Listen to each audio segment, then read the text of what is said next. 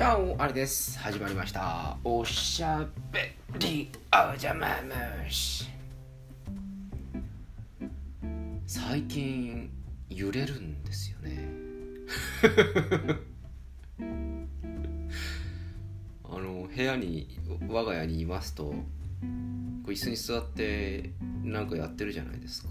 そうすると揺れるんですよ。あれ？地震かな？と思ってちょっとヤフーニュースをパパッと見ても地震がないと、うん、気のせいかなっていう感じで生活してると。こうトイレにいる時とかなんかどっかに座った時になんか揺れるんですよね。あ俺ちょっとなんか飲みすぎてんのかなとかっていろいろあの考えたりとか。これ今まで狩猟をわきまえなかったことによりツケがここで回ってきちゃったのかなみたいな感じでこれやべえのかなみたいな感じでちょっと思ってたんですけどあのー、答えが判明しました。私の住んでいるマンション私あの上の方に住んでるんですけど風が強いんですよ。で風が強いとどうやらこの建物自体が揺れてるぐらい風がすごい強いんですね。その影響だということがついこの間判明しました。俺が別に悪いわけじゃないんだと。俺が不健康だからだというわけではないんだということが判明しましたのでちょっと安堵しているというところですね。というのも地震でもないのに確か他のものも若干こうゆらゆらしてるなっていうのをこの前近くで行きましたのでこうカーテンが揺れてたりとかね。水が揺れるとまでは言わないんですけれどもなんか微妙になんか揺れてるぞと。いうのがなんとなくいろんな物体のこの所作からですね認識することができたわけです。でこれはあ俺がおかしいんじゃないんだと。本当だったらお隣さんに聞きたいんだけどね。あの揺れてませんかってちょっとそれ随分あの前衛的な質問になってしまうので。ちょっとお隣さんにあのピンポンではできないんですけれども、まあ、どうやら風が強いから揺れているということでした。昔まあ私の実家の近くにある、ま、実家のマンションとかでは一番上の方に行くとまあ十何階とかになるんですけど十何階とかだと風が強いというので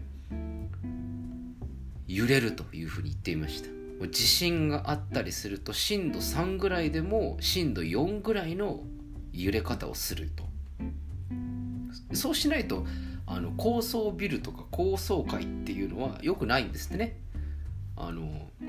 地震とかが来た時にあえて上がこう揺れるような構造にしてるらしいです。そうしないそれでこう揺れてもこううまい具合こうシーソーゲームみたいな感じでミスチルじゃないですよ。あのシーソーみたいなこううまい具合にこうバランスがこう取れるように設計がされているそうです。なるほどと。逆に上が揺れないような耐震構造をしているマンションっていうのはあのまあその今新しい違う装置ってあるかもしれませんけれども、まあ、昔建てられた高層マンションっていうことですよ。そうなるといけないんだと。その揺れない上が揺れない設計をしてるというのはダメだと。あのゆらゆら揺れずにポキッて折れちゃうから そういう説明を受けたことがあるんですけどあそういうもんなの？そういうもんなのかって言ってですねなるほどというふうに話を聞いて高層階であればあるほど揺れた方がいいと。そっちの方が構造的には間違っていないと。いうことでその話を思い出しましてでも風なのにこんなに揺れられると結構生活においては嫌だなと思う感じになるんですねペンキの匂いはすごいし揺れるしもうとんでもねえところに越してきちゃったんだ。思っています。もう今度どっかまた転勤するという話になったらもう低層階にしようと思っています。そんなことを思っている次第ですね。まあ耐震構造の話がちょっと今喋って出ましたけれども私の親戚に建築士の方がいるんですけどあのすごくその建築に関して昔お話を聞いたことがあってあの昔あの耐震偽造問題っていうのがありましたよね。あのあるマンションとかあるビルディングを建てるにあたって耐震構造をしっかりしてなきゃいけないんだと。だけどそこを改ざんしてしまって偽装してすごく大問題になったという事件があったかと思います。でその耐震構造をチェックするためにそのチェックして最後にサインをするために一級建築士はいるんだぞみたいなことを、まあ、その親戚から言われてだからあれはやっちゃいけないことなんだと。いうのをすごくこうとくとくとあの正月に述べていたというのを思い出に残っています。じゃああの究極的に理想的なあの構造の建築って一体何なのよというのが私と私の父から質問を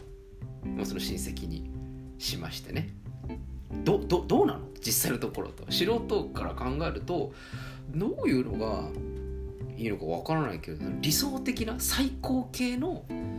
建築って一体何なんだろう？っていうふうに聞いたところ親戚から言われた言葉としてはもうそれ完全なる回答があると。あそうなのと。完全なる素晴らしい建築士的に最高形の建物っていうのは立方体だと。究極的には完全なる立方体の建物っていうのが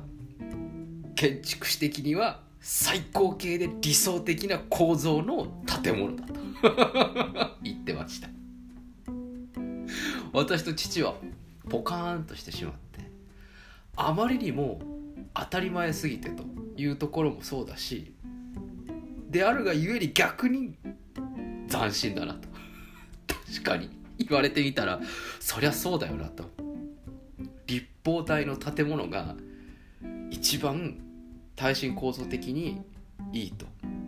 いうのはそりゃそうだよねと。重心だって一つある一つにこう限られてるわけだし。あのそりゃそうだと。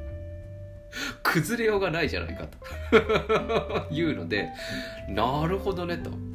いうのであの熱く語ってもらったことがあります。その立方体に対するそのいかに立方体が構造的にあの美しく理想的かと。私も長年一級建築士として働いてきてはいるけれどもまだねその発注がかかったことがないんだよ。っていうふうにあの言っていて正月あの爆笑ルーズになったという思い出が今蘇ってきましたけれども。やっぱり耐震構造的にはいいかもしれないけれどもやっぱデザイン的にはちょっとこう物言いが入るのかもしれませんね。でもどっかにあるとは思うんですよね。なんかどっかの博物館とかあの美術館とかであればあえてその立方体にするっていうことにモダンなアーティアートをこう感じさせるっていうそういう趣旨も含めてそういう建物って必ずあると思うんですけどただ商業施設には向かないですよね。完全なる立方体じゃないといけないわけですから。継ぎ足ししたらそこにあの2階建て構造とかにしてしまったらそこでまたこの問題が起きるわけじゃないですか。そうなると一つの鉄筋にしてもその鉄筋一本でやるっていうことなのかな？ちょっとそこら辺の構造のことについてちょっと来年の正月聞いてみたいと思います。あのすいません完全な立方体のあれがいいって言ってたけどさどういうふうに作ったらいいのっていうのを今度正月聞いてみます。って聞いてこちらで報告します。もしくはあのノビゴショックの中で建築関連のお仕事をしている方がいらっしゃったらばいやその立法大説はちょっと違うんじゃないかという反論あったらお待ちしております。もしくは立法体が素晴らしいその通りだというあのご意見があってもコメントフォームお待ちしております。ということで今日はこの辺でお開き。おやすみなさいか。おはようございます。また明日お会いしましょう。アディオス